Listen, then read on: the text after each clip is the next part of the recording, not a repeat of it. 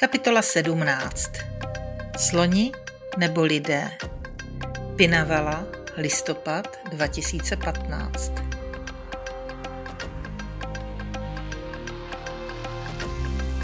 Máme namířeno do Pinavaly. Mlčíme a tak se rozpovídá Asanka. Sloni jsou úžasné obdivuhodné bytosti, které dokáží žít a spolupracovat s člověkem už více než pět tisíc let. Kdybychom neměli ve znaku lva, museli bychom tam mít slona. Sri Lanka by bez slonů nebyla tam, kde je dnes.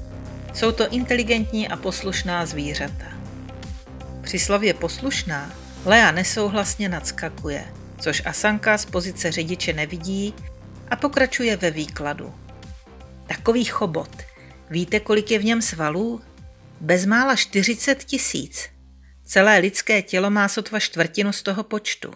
Za tyhle nádherné stavby okolo vděčíme právě síle a obratnosti sloních chobotů. A potom také mimořádné inteligenci jejich majitelů. Sloni umí výborně používat různé nástroje. Zvládají kolem třicítky složitých povelů a nejen to. Dokážou se naučit číst. Číst? A Sanko, to už přeháníte. Nevěřím. Opravdu, dušuje se synek. Jsou schopni naučit se pár desítek piktogramů a na jejich základě správně jednat. Které jiné zvíře tohle dokáže? A to ještě stále není všechno. Začínáme nápadně připomínat legendu televizní reklamy Horsta Fuchse. Někteří sloni ovládají více jazyků, rozumí povelům v angličtině, synhálštině, tamilštině, větnamštině a myslím, že kdyby chtěli, naučí se klidně i tu vaši hatmatilku. A Sankovo nadšení mě baví, už chybí jen informace o sloním altruismu, sloních obrazech nebo o tom, že se poznají v zrcadle a co všechno to znamená. Ale Lea to vidí jinak. Ten sloní siročinec nemá podle průvodce moc dobrou pověst. Ten siročinec má dlouhou tradici, madam. Vznikl už v roce 1975. Uvidíte tam opuštěná mláďata a nemocné či zraněné dospělé slony, kteří se o sebe nezvládnou ve volné přírodě postarat. Zahynuli by. V Pinavale se navíc mnoho z nich ocitlo v důsledku války. Možná tam zahlednete slepého slona nebo třínohou slonici, která šlápla na minu. Když jsem je tam před pár lety viděl poprvé, pochopil jsem, že jsme tímhle zbytečným konfliktem způsobili mnoho utrpení nejen sami sobě, ale všem zdejším cítícím bytostem. A že je teď naší povinností se o všechny postarat. Ale tady v průvodci píšou, já myslím, že v Pinavale dělají všichni to nejlepší, co umí a mohou, madam. Mně to připadá jako takový cirkus pro turisty. Živé bytosti jako atrakce, Yes, madam, tohle je začarovaný kruh. V celém areálu jsou dnes dvě velká stáda slonů, o které je třeba se po všech stránkách postarat. Kde na to brát a nekrást? Potřebujeme bohaté turisty a děláme všechno možné pro to, abychom vás přilákali. Můžete si slona nakrmit, můžete se podívat, jak se krmí sloní batolata, můžete si zkusit slona umít, projet se na něm, můžete takřka vše, na co si vzpomenete pokud to těm zvířatům neublíží. Protože potřebujeme vaše prachy pro ty slony. To chápu, ale pro ně to není zrovna moc komfortní. Samozřejmě by bylo nejlepší, kdybyste přijeli do Národního parku a pozorovali stáda slonů v jejich přirozeném prostředí z dostatečně velké dálky. Jenže, upřímně, to by vás nejspíš nebavilo a zdaleka by to nepřineslo potřebnou sumu. Kromě toho se sloni v Národním parku o sebe postarají sami. V Pinavale jsou ti, kteří to sami nezvládnou. Je třeba jim z něčeho hradit potravu, veterinární péči. Lea zvolna nicméně důrazně a nahlas zaklapne průvodce dehonestujícího úsilí zdejších mahůdů a ošetřovatelů. Avšak spokojená s vysvětlením není.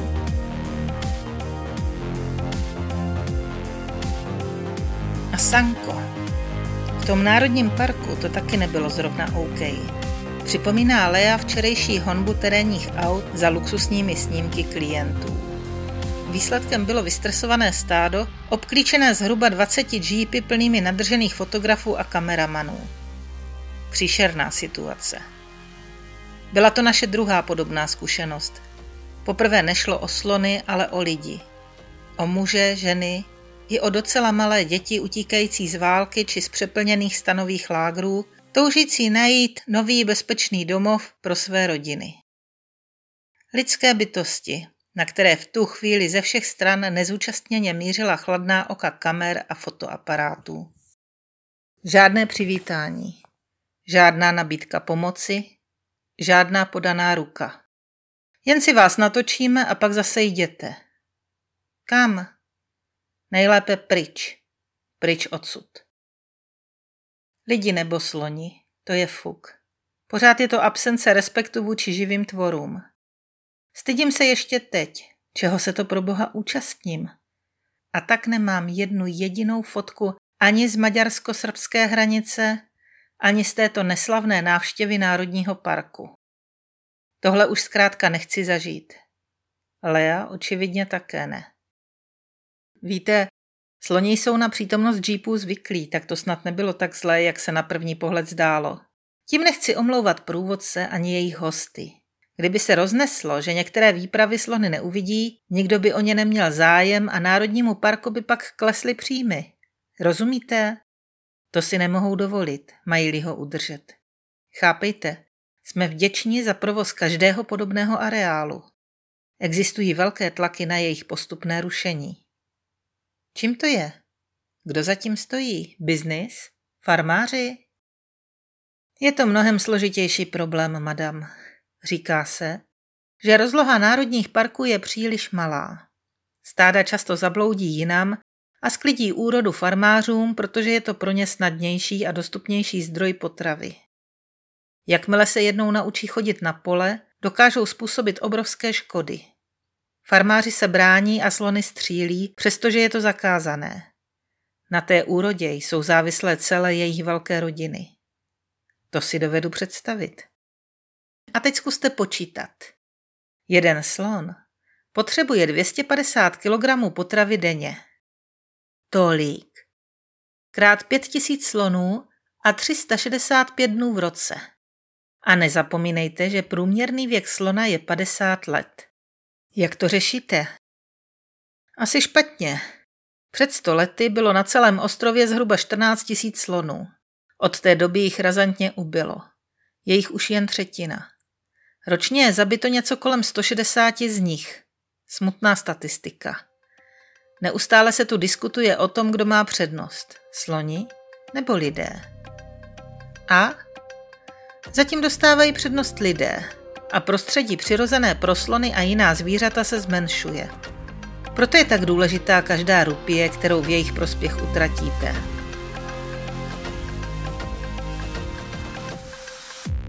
Vůz brzdí na kraji silnice. My jsme tady. Nejprve bych doporučil navštívit papírnu Saši Pinavala. Mohla by vás zajímat. Proč? Zdejší papírna produkuje papír ze speciální suroviny, sloního trusu. Procházíme výrobu a dozvídáme se, že z denní dávky 2,5 metráku zeleného krmiva zpracovaného jedním sloním trávícím traktem a touto malou linkou získají zdejší lidé zhruba 100 archů papíru. To není špatný výsledek. Navíc se jedná o obnovitelný zdroj. Dokud tu budou sloni, bude na co psát. Dokud budou mít sloni potravu, podotýká Lea.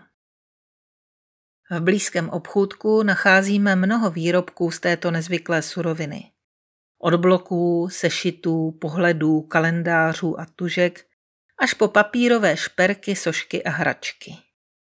Kupuju náušnice pro Karolku a Tadeášovi blok s tuškou.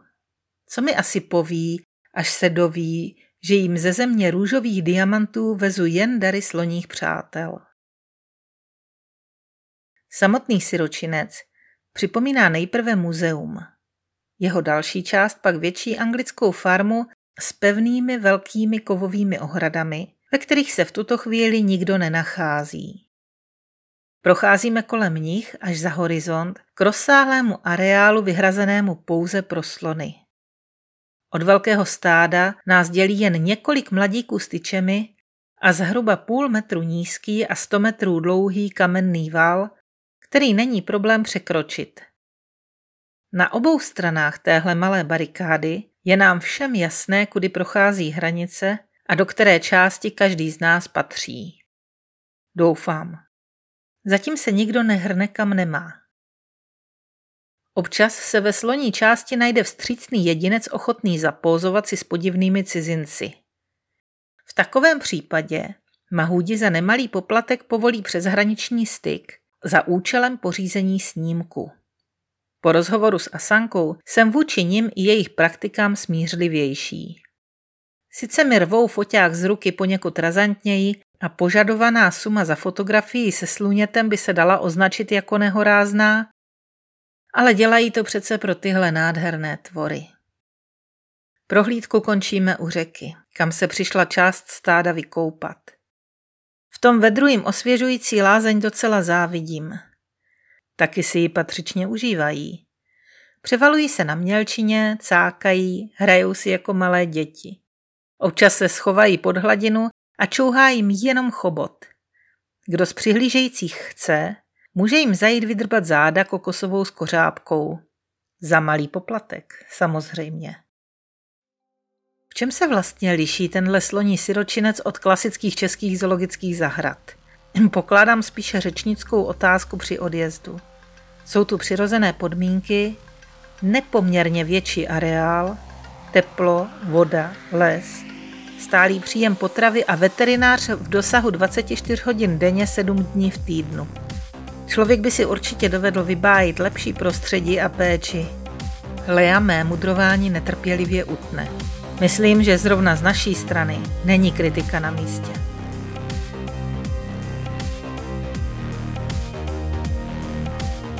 Po návratu z Pinavali se unaveně procházíme kolem jezera v centru Kandy. Příležitostně se dělíme s kachnami o praženou cizrnu, přes plot nahlížíme do areálu chrámu, v němž odpočívá nejvzácnější stomatologická památka Budhův zub. Dnes večer chybí nálada na místa, která nesmíme v žádném případě minout. Posezení u vody láká mnohem víc. Hladinu rozsvítily červánky a zapadající pomerančová koule vybízí k pořízení nějakých těch kýčovitých snímků. Proč vlastně? Myšlenky svádí boj mezi potřebou pořádně se vyspat a věnovat tomu alespoň jeden či dva dny a touhou nezahálet, zažít, vidět, digitálně zachytit a sdílet maximum možného.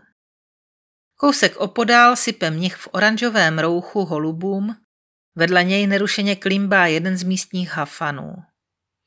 Ani jeden z nich nevnímá turistické rejdy kolem, jen si tak být. Čím dál tím víc mě trápí jedna věc.